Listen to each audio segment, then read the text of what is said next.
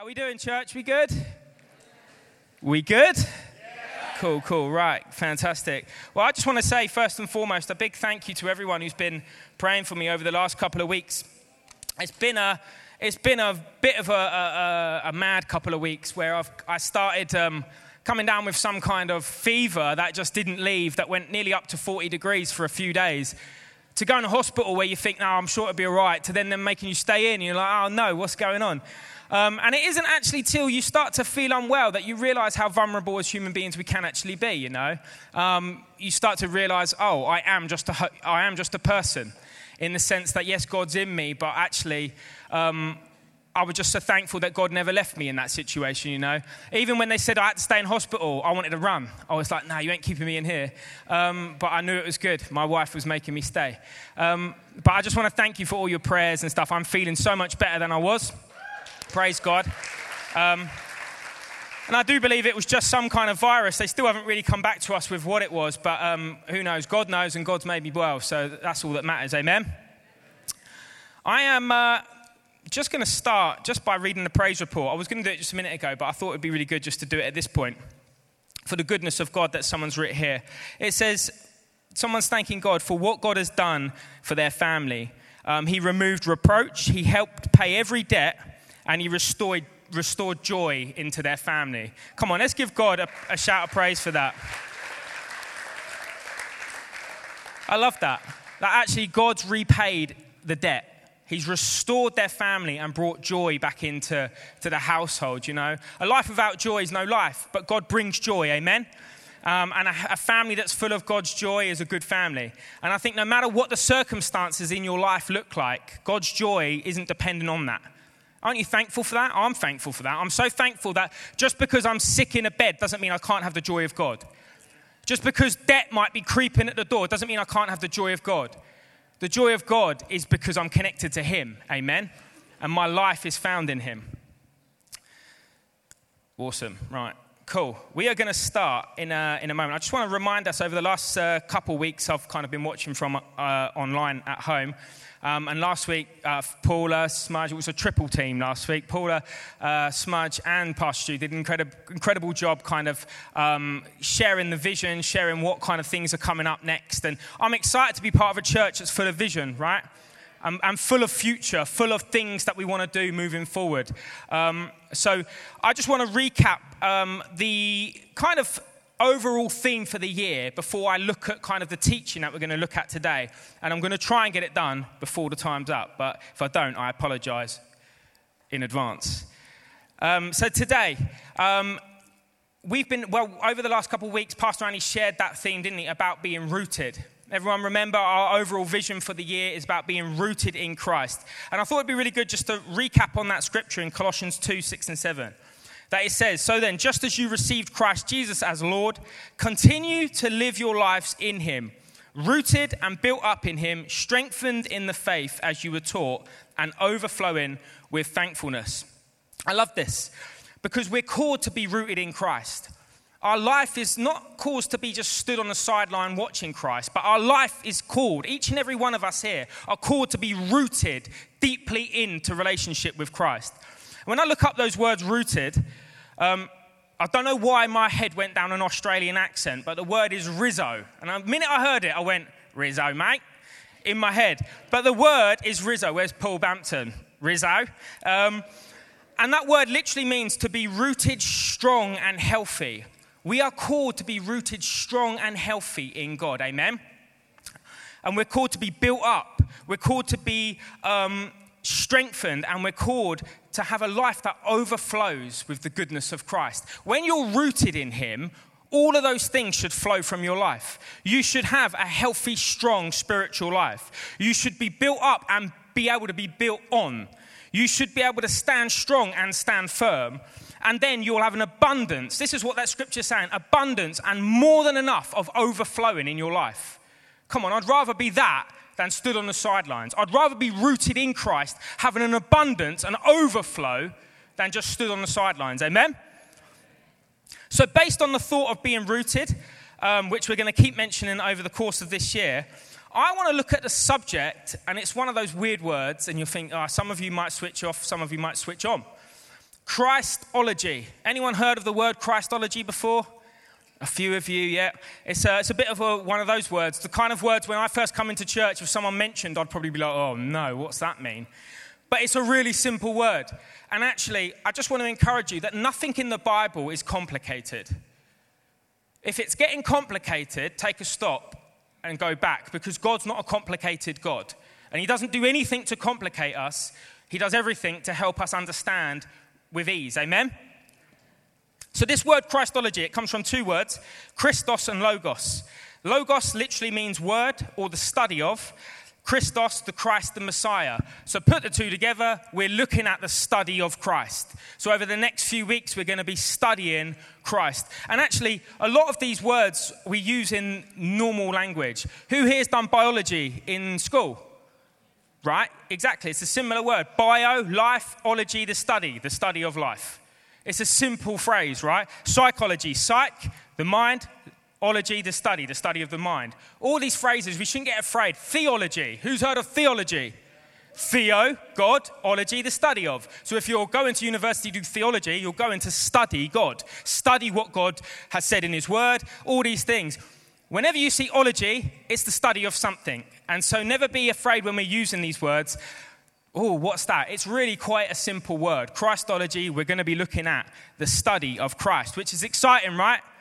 Who here loves Christ? Cool. And we're going to now look at what it means to have a life running after Him. So, the actual theme or the actual title of what we're going to be looking at over the next five weeks is Jesus is. So that will come on up there in a minute. Jesus is. So this is going to be our theme, our title over the next few weeks. Um, and we're going to look at a number of relatable subjects around who Jesus is.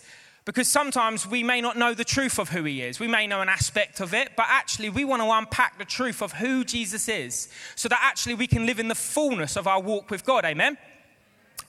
So we want to work out, we want to, we want to learn the works and the person of who he is. Not just the person, but the works, the outworking of what Christ done and what he's done in our life. And today, um, we're to, we're to, our teaching comes from Hebrews 13, verse 8 which the Bible says this Jesus Christ is the same yesterday, today, and forever. Amen? So Jesus is the same yesterday, today, and forever. And so we're going to be looking at that thought. We're going to be looking at what knowing Christ should look like in our life and how it should be different than just knowing about Christ. I want to look at it's a bit, bit teachy today. A bit, I'm not. I'm used to running around the stage. Come on, Jesus! I'm going to be sat here a bit calmer. Is that all right with everyone? I may end up kicking the table over in a minute and giving it a big one, but I'll, for the minute, I'm not. So, we're going to be looking at knowing Jesus, knowing Him for ourselves, knowing not just about Him, but knowing Him for ourselves. And then we're going to look at some interesting things around the pre existence of Christ. It starts getting a bit, oh, but it's going to be interesting where we start looking at what the scripture says about Christ before He came in the Christmas story and where He actually is throughout the whole of the Bible and then we're going to look at some of the prophecies about Jesus throughout the whole Bible and how actually he fulfilled them. So it's a, it's a little bit of a, a teachy study, but actually, I want to bring truth that's going to bring revelation to your life that actually causes you to walk out with a different understanding and a different view of who Christ is in your life. Amen? So, why is it important to have a clear understanding of the person and work of Jesus? Simply, the first thing is about relationship. By understanding who he fully is, we can know him better, right? Everyone who's got a relationship with someone, you talk, you get to know the person, and you know what? As you grow together, you realize you're constantly moving forward together, and what you knew about them yesterday, you know more today. Amen. And you're growing. And that's what we want to do. The more we can unpack who Jesus is, the more we can know him for ourselves in a fresh way and have a great relationship with him. Amen. A healthy relationship is important. The second thing is about the missional statement of it. So we can understand his purpose for coming to the earth 2,000 years ago. We want to unpack it so we can understand truly why Christ came. This figure that, regardless of whether you're Christian or not, everyone seems to know him. He's everywhere across the world. Yeah, Jesus Christ. Yeah, yeah. Some people use his name in vain, I know, but he's known across the whole world. Well, if he's known across the whole world and he claims to be God, I want to know what his mission was. Amen? And then also the benefit.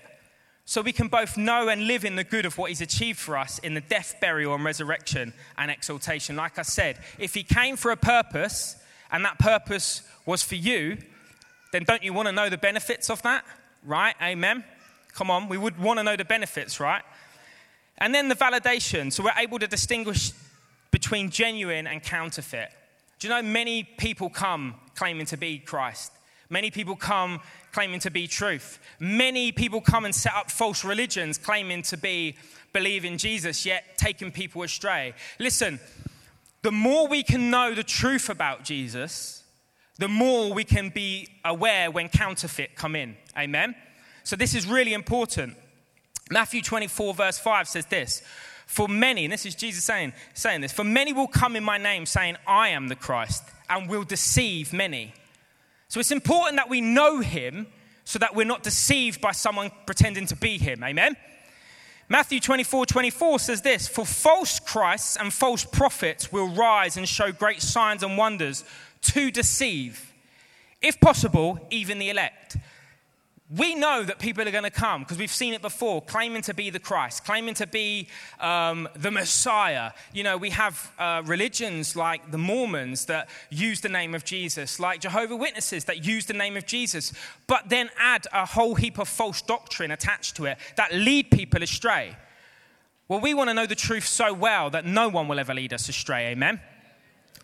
And the more we're acquainted with the truth, more we are growing in it the more we're going to know when something false enters the room. And I was always told this story. I don't know if this is true. I think maybe it's an American thing, but about a bank teller. That actually, in a bank, and those that work in a bank will tell me the truth, maybe this is, but it works. The story works, so I'm going to use it. Um, that actually, rather than giving uh, people fake money in the bank to, to, to work out counterfeit, they give them so much real money that when fake money does come in, they're able to discern it straight away. So we don't want to be caught up in learning all about the counterfeit so that we're aware, because that isn't going to make us aware. We want to be so caught up in the truth of who Jesus is that when counterfeit walks in the room, it's like stick out like a sore thumb. Hold on, you ain't right. Because you know you've been around truth too much. But if you're not around truth enough, you'll get led astray, amen? So we want to we want to make sure this is why it's so important about knowing who Jesus is and the person of who he is. And you know what I love about it? I walked in this room 15 years ago. You know my story. And I sat there not knowing nothing about nothing. Um, I knew how to be a hooligan, but I didn't know anything about Christ. I didn't know anything about church or anything like that. And I didn't have the real qualification to think that I should know anything like this. But you know what? Jesus doesn't need you to be qualified. He just needs you to have faith to believe and walk with him. And you know what he does? He brings his truth into your heart. He starts to reveal who he is to you and causes your life to change miraculously, even when we don't deserve it. See, if we grow with him and walk with him, your life will be different, I promise you. Even if right now it feels quite hard, the more you walk with him, the more you journey with him, the more Jesus is able to do miraculous things in your life. Amen? Cool. So, the first thing we're going to look at is knowing Jesus, like I said, knowing him for ourselves, not just knowing about him. There's a knowing about him that I think we all do, right? We all know about him in some ways in school when you're younger, when you do RE class, you know about Jesus, like you know about all the other religions and stuff. And knowing about him is very different to knowing him, right? I can know about people on the TV, but I don't know them. But Jesus invites us into a close relationship with him where we can know Him personally. And I don't want to miss that opportunity. And that opportunity doesn't have to be earned. He invites every single person, regardless of the past, regardless of the mistakes, you know? So I'm so thankful for that. Person that I really like in the Bible that done this journey, who had an incredible revelation of not just about Jesus, but who Jesus was, was Peter. Peter knew Jesus in the natural, didn't he? He walked with, he walked with him. He was called on the, on the shores as a fisherman to follow Christ, and he followed him. Like many of you have been called. The reason you're here is because God is calling you here. He's calling you to relationship with him. Maybe you're here for the very first time today. Listen, the whisper of God's call brought you here today. And I believe what he's doing is calling you into relationship with you. But there's a journey that's ahead. And Peter went on this journey, and he did it well sometimes, and he did it terrible sometimes like all of us probably. Um, he reacted bad, and sometimes he sounded good. Um, and, and life can be like that. But he had a, there came a moment where he had a, an understanding that was beyond knowing about Christ. And we can read about it in Matthew 16, 15 to 17. So he said to them, This is Jesus speaking, Who do you say that I am? Simon Peter answers and said, You are the Christ, the Son of the living God. Jesus answered and said to him, Blessed are you, Simon Barjona, for flesh and blood has not revealed this to you, but my Father who is in heaven. See, Peter had been walking with Jesus in the natural, walking knowing about him, probably looking at him, feeling marveled by this guy, thinking, wow, he's a superstar. You know, this guy is incredible. Don't really get this at all, but he's healing the sick, he's talking to demons and they're flying out, and, and, it's, and it's miraculous. And he's allowing me to follow him. How incredible is this? Then came a moment one day on that journey where the Father, where, where, where there was a revealing on the inside, where his eyes opened up and he realized, You are the one the Bible is talking about. That whole Old Testament that we read is pointing to him, the Messiah, the Son of God. And Jesus says, No man has revealed this to you, not flesh and blood, but my Father in heaven has revealed this to you. And do you know what? That's what happens when we go on a journey with Christ. Revelation comes and we start to go deeper with Him and we start to understand who He is, not just about Him, but we start to know that His life, what His life means for us, and how He's calling us to walk with Him. Amen? See, he had known Him naturally, but now His true identity and purpose was revealed. We also need that revelation that Jesus was more than just a historical figure. He is the Christ, the Messiah, the Son of God. And when we get that revelation, it will change your life. It will change everything about. Now, do you need to understand it? Not always, because revelations aren't always understood, are they? I've had revelations before, and like, I'm, I'm, most of you will know, I'm super excitable. And when God's done something, I'm like, you got to see what God's done. And I'll get in the, God said this to me. And they're like, yeah, what? And I'm like, oh, they haven't got it. Because why? Revelation's personal. I can't give you my revelations. I can try and get you to understand them, but it's only through spending time with God and journeying in your own walk when God reveals himself to you and you go, oh, wow, he's here. Who's had that moment where you go, he's here? His presence is real. He changes, He redeems, He sets free. Listen, when you get to that place, your life will never be the same again. There's a difference between standing on the sideline and watching Christ do things than when you start walking with Him and He starts doing things in your own heart.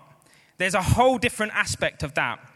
See, He came with purpose and was anointed by God for a purpose. And we can read these. There's, there's, a, there's a scripture in Acts 10:38 that says this, and it'll be on the screen how God anointed Jesus of Nazareth with the Holy Spirit and power, how he went around doing good and he- healing all who were under the power of the devil because God was with him. See, he was anointed with the Holy Spirit and power. He came not just to be some kind of good figure that most people say that he was, he came with an agenda to tackle the devil and redeem broken people. Luke 4 18 to 19 says this the Spirit of the Lord is on me. This is Jesus declaring this over his own life. And he's actually quoting a scripture from the Old Testament that was a prophetic word about him. The Spirit of the Lord is on me because he's anointed me to proclaim good news to the poor. He has sent me to proclaim freedom for the prisoners and recovery of sight for the blind, to set the oppressed free, to proclaim the year of the Lord's favor. Come on, this is good.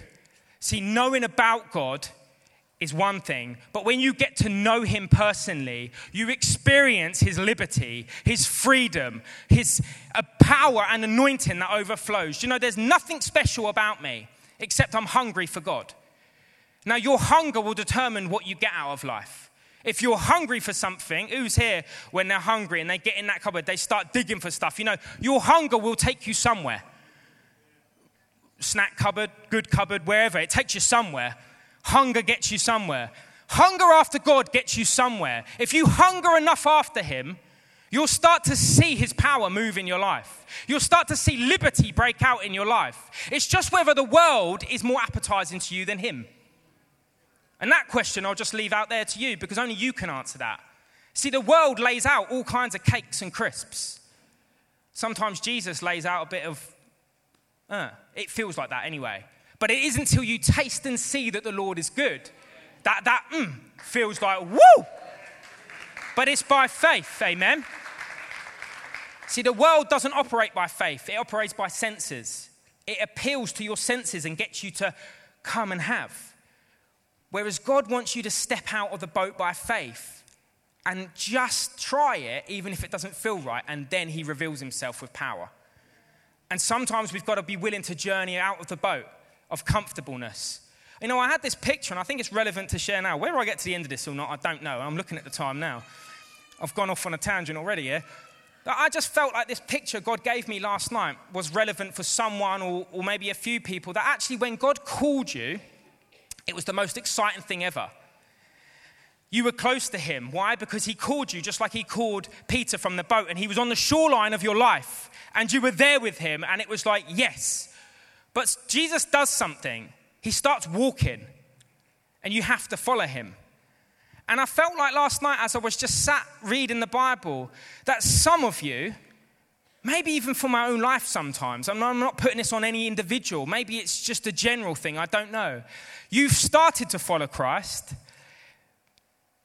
but then Jesus went in a direction that seemed too much, and so you paused and your life with Christ has now felt like at a distance because where you were once close and it seemed fun, Jesus wants you to step out into a different direction and it feels too hard. And so rather than following him, you stopped. And you've kind of turned and tried to get used to what's around you. Listen, today, you need to take the brave step of carrying on following him. Regardless of how scary it looks, sometimes we walk through the wilderness. That feels lonely. Sometimes it's the valley of the shadow of death. That's dark. Yet the Bible says he never leaves you nor forsakes you. And if he's leading you through it, he'll lead you to something. The worst thing we can do is stop following him. It would be like being on a roller coaster and jumping off halfway. The roller coaster is crazy, it's going everywhere, but you're safer strapped in. If you jump out halfway, yes, you'll get off of it, but you will fly like 200 foot in the wrong direction. So it's best to stay strapped in and let Him lead you to the destination. Amen. And I just believe that's a word for someone that you need to, not that you need to restart your whole journey. God doesn't ask you of that. It's simply today saying, Jesus, I'm ready to step forward. I'm ready to step. I'm ready to face that fear and walk anyway. Amen. That wasn't anything to do with this, so I apologize. I'm going to try and get back on this. I just believe that was a prophetic word for someone. And maybe it's even for someone online. And if that's you online, listen, just take it, run with it, and keep following God. So, yes, so Jesus came with a purpose. So, we need to know not just about him, we need to know him for ourselves, amen. We need to get close up and personal with him. This means responsibility for our own walk with God. It can't just be this here on a Sunday. Having a study of Christ is a seven day a week thing, it's got to be a lifestyle. When I first got saved, it's what became my life. I, I just wanted to know him. And I didn't always do it well. I started reading the first five books of the Old Testament and I started getting a bit confused. I started looking at all the like lambs being offered up in sacrifices and stuff and thought, oh, this seems a bit mad. It wasn't until someone slowly, gently helped me understand the New Testament. I was like, oh, okay, I went down the wrong path a little bit. See, listen, your hunger will take you places. It doesn't matter. we Just get hungry after Christ. Be hungry that you just want to keep digging and digging and digging. The Bible says that when you seek for it, you shall find it. When you knock, the door shall be opened. Are you knocking and are you seeking? Because if you're expecting the door to open but you're not knocking, there's a problem. God wants you to first knock and then he'll open. Amen? So we need to know him for ourselves, just like Peter had that revelation. The next thing we just kind of briefly look at is the pre existence of Christ. It's, it's, looking at him, everyone knows the Christmas story, don't we? We love that Christmas story and we celebrate him at Christmas, baby in a manger. And it kind of often, for a lot of people, he just stays a baby. And then you see him next Christmas as baby Jesus again. And it's like we do an annual Christmas service with baby Jesus. And, and it's great. But listen, Jesus isn't baby Jesus. He's the Son of God, and he pre existed before that. There was a reason why he had to be born in flesh and was a baby for a moment, because he had to grow up and die for the sins of humanity. But this was the plan well before Jesus was born in that manger. And there are many texts in the New Testament that speak in one way or another of the pre existence of Christ. Some of my favorite, and this was one of the revelations I, I, first had when someone, when I read that Old Testament. Remember, I said I read the first five old book, the five five books, and I was baffed at home, like, what is going on with this? But I'm going to keep going. Um, someone said, read John. And John's a good book for those that are new to, to faith. John's a very, very good book to the Gospel of John to read. And this is what the word says in John 1 1. In the beginning was the Word, and the Word was with God, and the Word was God. Really simple. That's the revelation that I had. It jumped out at me like someone hit me with a fish in the face. Like, woo! Like, I was like, whoa! And then when I tell other people that, they're like, yeah, what? I'm like, how do you not get it? Jesus is the Word. In the beginning, it was, and I was starting getting there and not getting it. I'm like, just God help them. Because He revealed Himself to me. And it's personal. And I can't get you to get that. But the fact is, in the beginning was the Word, and the Word was with God, and the Word was God. Right in the beginning of all time, the Word was there. The Word was Christ. He existed well before all things were created. And in John 1:14 it says this, "The word became flesh and made his dwelling amongst us." We have seen his glory, the glory of the one and only Son, who came from the Father, full of grace and truth. He existed well before that baby in a manger moment. Outside of the natural that we know, God had already set up from the moment things went wrong with humanity that his son, one part of the triune God, would come into flesh and die for humanity. Amen.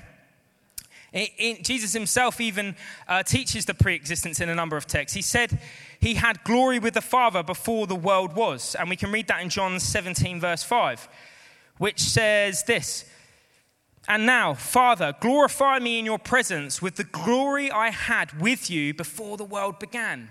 I mean, he's saying it for himself that he had this moment before the world began where he was with God in the glory. So he existed before all of these things happened here on earth. And it goes on to say that he had come from the Father in John 5 43 and 6 38. You can read that. And this, these imply that his pre existence was there. And there's many other verses that speak about the pre existence of Christ. And there's, um, there's, there's some that I can give you afterwards if you want, but we're not going to go through them for the sake of time. But the third thing he says, Jesus also said that he existed prior to Abraham's birth. Um, John 8 58 to 59 it, I'll paraphrase it, but he says, Before Abraham was, I am. Meaning that Christ was before Abraham. Well, Abraham was hundreds of years before Jesus came to the earth. 800, 900 years before, um, before he came here on the earth. Yet Jesus says, Before Abraham, I am.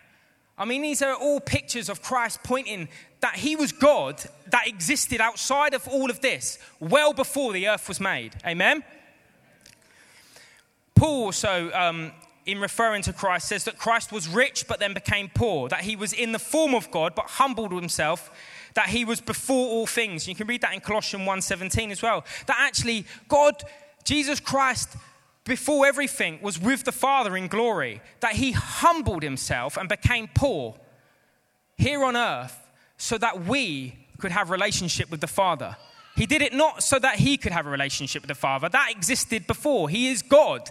He did it so that we could come into that relationship also. And then also Jesus pre-existing his divinity is further proven. There's many scriptures, Matthew 28, 9, uh, verses 17 as well, Luke 24, 52, John 9, 38, and John 20, 28, where Jesus is being worshipped, but he never turns it away. Now, that's quite an interesting thing because you would be called blasphemous, right? People started worshiping me unless you were God. Unless you knew you were God and all worship did belong to you, then of course you're not going to turn it away. Which shows that he was the pre existing God that came out of heaven onto earth. And when it, people worshipped him, of course he didn't turn it away because he was God. Amen? And then also he implied that he had authority over the Sabbath in Mark 2:28, as well as authority to abolish the law in Ephesians 2:14 and 15 we read about that. That actually Jesus was above everything that was written because everything that was written came after him. That actually, there's a moment, um, you'll be familiar with this kind of weird, because one of those weird moments that Jesus does something and you think, why on earth did he do that? um, where he spits in someone's eye. Who's, you know, where he starts rubbing his, have some of that saliva, be healed. Um, and you sometimes think, why on earth do you do that? I had this revelation, again, revelation, uh, uh, and it's a bit more of a simpler one than the one before, that when you read the law, remember Jesus is above the law, that it says that those with unclean uh, liquid within them, when they touch another person, it makes the other person unclean. Well, yet Jesus, with clean liquid, was able to make the unclean clean, which meant his liquid was greater. The, the saliva that was in him, that pre existed any of the law, had greater power to heal people than an unclean saliva that made others unclean. Listen, he existed above it. He was greater above it. He was able to reverse what the law said and go beyond it. Why? Because the law was about him. Everything written points to Jesus. Whether we understand it or not, the whole of the Old Testament points the finger. Jesus Christ is coming. Jesus Christ is coming. That's what the whole of the Old Testament is saying. It's pointing to him. It's pointing to him from the very beginning, from the very moment, and we can read that in all of the prophecies that we see. Which is the last thing that I was going to look at, and I can read some of them now. That actually, every prophecy written, Jesus fulfilled hundreds and hundreds throughout hundreds of different years of time through different people and, and places where these things were prophesied. Jesus Christ entered in and was able to fulfill every single one. And some of them were outside of his natural control. He would never have been able to know where he was born. He couldn't control that. I couldn't tell you that I was able to. I, I was. I didn't choose to be born in St Mary's Hospital in Portsmouth. It wasn't like I was in my mum's tent. Uh, you know, tell me, excuse me. I don't want to go to the, I had no choice. I was born there. Yet Jesus fulfilled things spoken about him, about his birth, in such miraculous ways. Right at the beginning, I want to share this. When humanity fell away from God, that caused all of humanity to walk separate from God from that moment onwards, whether you like it or not, whether you believe it or not. We are born walking contrary to God. Our hearts are full of evil, and full of sin and wickedness. Even if sometimes we don't want to do it, we do it. Right at the beginning, when all of humanity fell, God gave this promise in Genesis 3:15. When the enemy had deceived Eve and Adam to take of the fruit, he cursed the serpent and said that the offspring of the woman will come against you. You will bruise his heel, but he will crush your head. Now, listen, having a bruised heel hurts, but having a crushed head is deathly.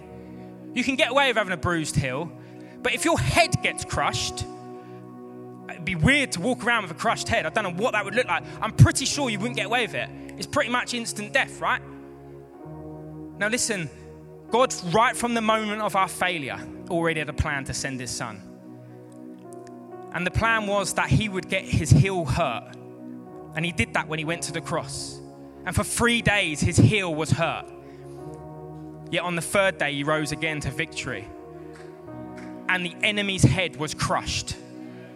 Thousands of years ago, this was prophesied through Moses as he was writing this down, right at the beginning of time his lineage was prophesied in Genesis 49:10 that he would be of the line of Judah, one of the tribes of Israel. And then if you look at the lineage in Luke 3:33, he comes from the tribe of Judah.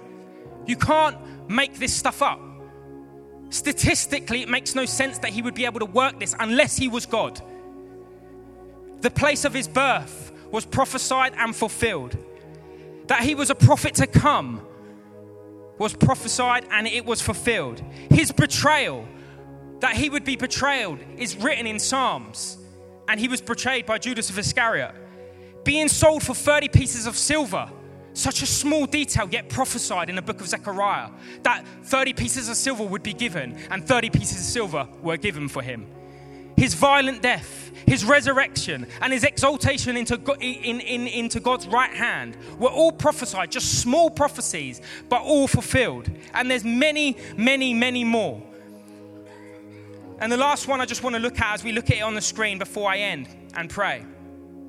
And actually, at the back as you leave today, um, I've printed out, there's a lot. So if you don't like lots of information, it's cool, you don't have to take it. But if you do, these are every prophecy that has been prophesied in the Old Testament with the, uh, the, the, the actual New Testament where it was done where it was thinking. So there's there's a page you can take it for free at the back there. If you don't like printouts, if you go to gotquestions.org and just type in Jesus prophecies, it will all be on there as well. So you can do either, either way, do that. But it also speaks of the types and shadows on there as well, where Jesus is seen in some kind of story or image of the one to come. And there's all this information is on there. But I encourage you to this week let it be your homework. Don't just go away from here thinking, wow, that was all right, wasn't it? Jesus was written everywhere. No, no. Go and find it for yourself. Go and start looking in the Old Testament and say, God, reveal yourself to me there. Reveal Jesus to me in the Old Testament. Trust me, your faith, your relationship with Him will grow in a whole different way when you realize everything was written about Him. And Psalms 22 is one of those profound ones because as you read it, for those that know the crucifixion story, the details of it, the things that happened, the mockery that happened to Jesus on the cross, when you read Psalms 22, a psalm by King David, hundreds of years before Christ came, you think, obviously, David would have been a prophet. Yes, he was king, but he knew God. He was able to prophesy and speak through the Spirit. Listen to this and don't tell me this isn't prophetic about him going to the cross. Psalms 22, verse 1. What does this sound like? This is David speaking. My God, my God, why have you forsaken me? Why are, so, why are you so far from saving me? So far, my cries of anguish. When Jesus was on the cross, it was the very words he said My God, my God, why have you forsaken me? Then in verse 7 of Psalm 22, all who see me mock me. They hurl insults, shaking their heads. When he was hanging on that cross, people mocked him and ridiculed him. If you are the king of the Jews, if you are the Son of God, come down from that cross. They mocked him and ridiculed him. Verse 8 of Psalms 22 He trusts in the Lord, they say. Let the Lord rescue him. Let him deliver him, since he delights in him. Verse 14 This is David speaking. I am poured out like water, and all my bones are out of joint. My heart has turned to wax, it has melted within me. These are the things that were happening on the cross. Verses Psalm 22, verse 16 Dogs surround me, pack of villains encircle me, they pierce my hands and my feet. Crucifixion never existed in David's time. Having your hands pierced and your feet pierced made no sense unless God was moving through him to declare that one day the Son of God would come and have his hands and feet pierced for the humanity that needed him. Verse 17 says, All my bones are on display. People stare and gloat over me. Is that not our King on the cross? And this is miraculous. They divide my clothes among them and cast lots for my garment. It's exactly what the soldiers did started casting lots and dividing his garments right there and then. Yet David is speaking hundreds of years before in some prophetic imagery about what he's going through, but actually God was using it to proclaim what was to come. Then verse 31 of Psalm 22 says, They will proclaim his righteousness, declaring to a people yet unborn, he has done it. Like what Carla said, it is finished. What did God do on the cross? What did he say? Father, it is finished. And now we, who were unborn at that time, proclaim, just as me standing on this stage to you, to declaring right now, just as Carla did earlier, we are living this prophecy by saying to you right now, it is done, it is accomplished, it is finished in Jesus' name.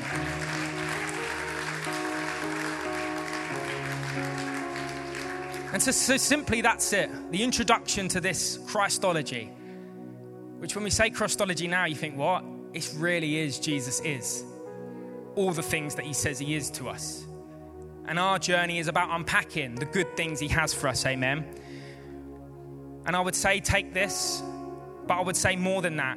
Get deep with God. In the morning, ask him, reveal yourself to me, Lord.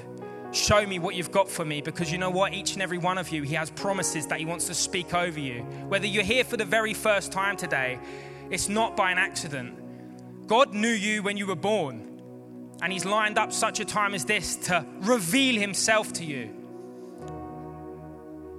And maybe there's some of you that have kind of distanced yourself, like I said earlier, and actually you need to come back into close relationship with Jesus. You need to say to Jesus, Lord, I want this all over again. I'm hungry for you again, Lord. So, can we just pray together that we can invite anyone that doesn't know Christ into a relationship with Him today? You can just close your eyes and no one's looking. It's a private moment in this moment. It's just between you and God. And I'm just going to simply pray, and you can pray in your heart. And the Bible says that when you confess with your mouth and believe in your heart that Jesus is Lord, you'll be saved. You'll be saved from this life into all eternity. The reality is there's life after death. But who you believe in is de- determined where you're positioned. Those that believe in the Lord, the Bible says, shall be saved for all eternity. And so I'm going to pray and then we can uh, just invite anyone. So, Father, we thank you today that we can start a journey of knowing Jesus.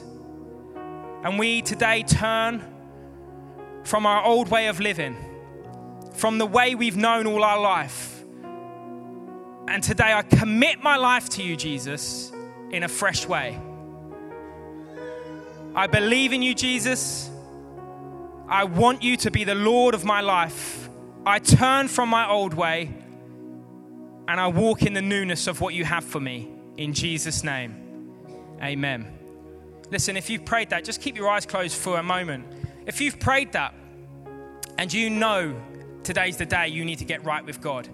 You may not understand everything, and that's okay. I still don't at all. I know very small amounts, but I know Jesus is real. And if you want a relationship with Him and to start this journey, I just want you to raise your hand so I can pray with you this morning. Is there any people in here today that want to get their life right with God? Just raise your hand nice and high if there's anyone in the house today that just wants to commit their life to Jesus. Just pause for a moment. And if there's anyone here today that wants to commit their life, maybe that prophecy earlier that I said, where you felt like your journey has come to a stop because you were frightened of what's ahead. I don't want anyone looking in this moment. I still want everyone's eyes closed. But if that's you, and you know you need to take a step forward across the kind of boat and walk along the water, can you just raise your hand so that I can pray for you this morning? Yeah, there's a few people that this has happened to. That life has become almost a stalemate because you realized it was too frightening. Father, I just thank you for every heart right now that's saying they're ready to step out the boat into the unknown to follow you. Father, fill them with your spirit in a fresh way, I pray, and cause them to walk in faith and not fear. May you just gently lead them, Lord, I pray, into their next, into their future that you have for them. May it be done in Jesus' name. Amen. Amen. Well, fantastic. Thank you, church. We all good?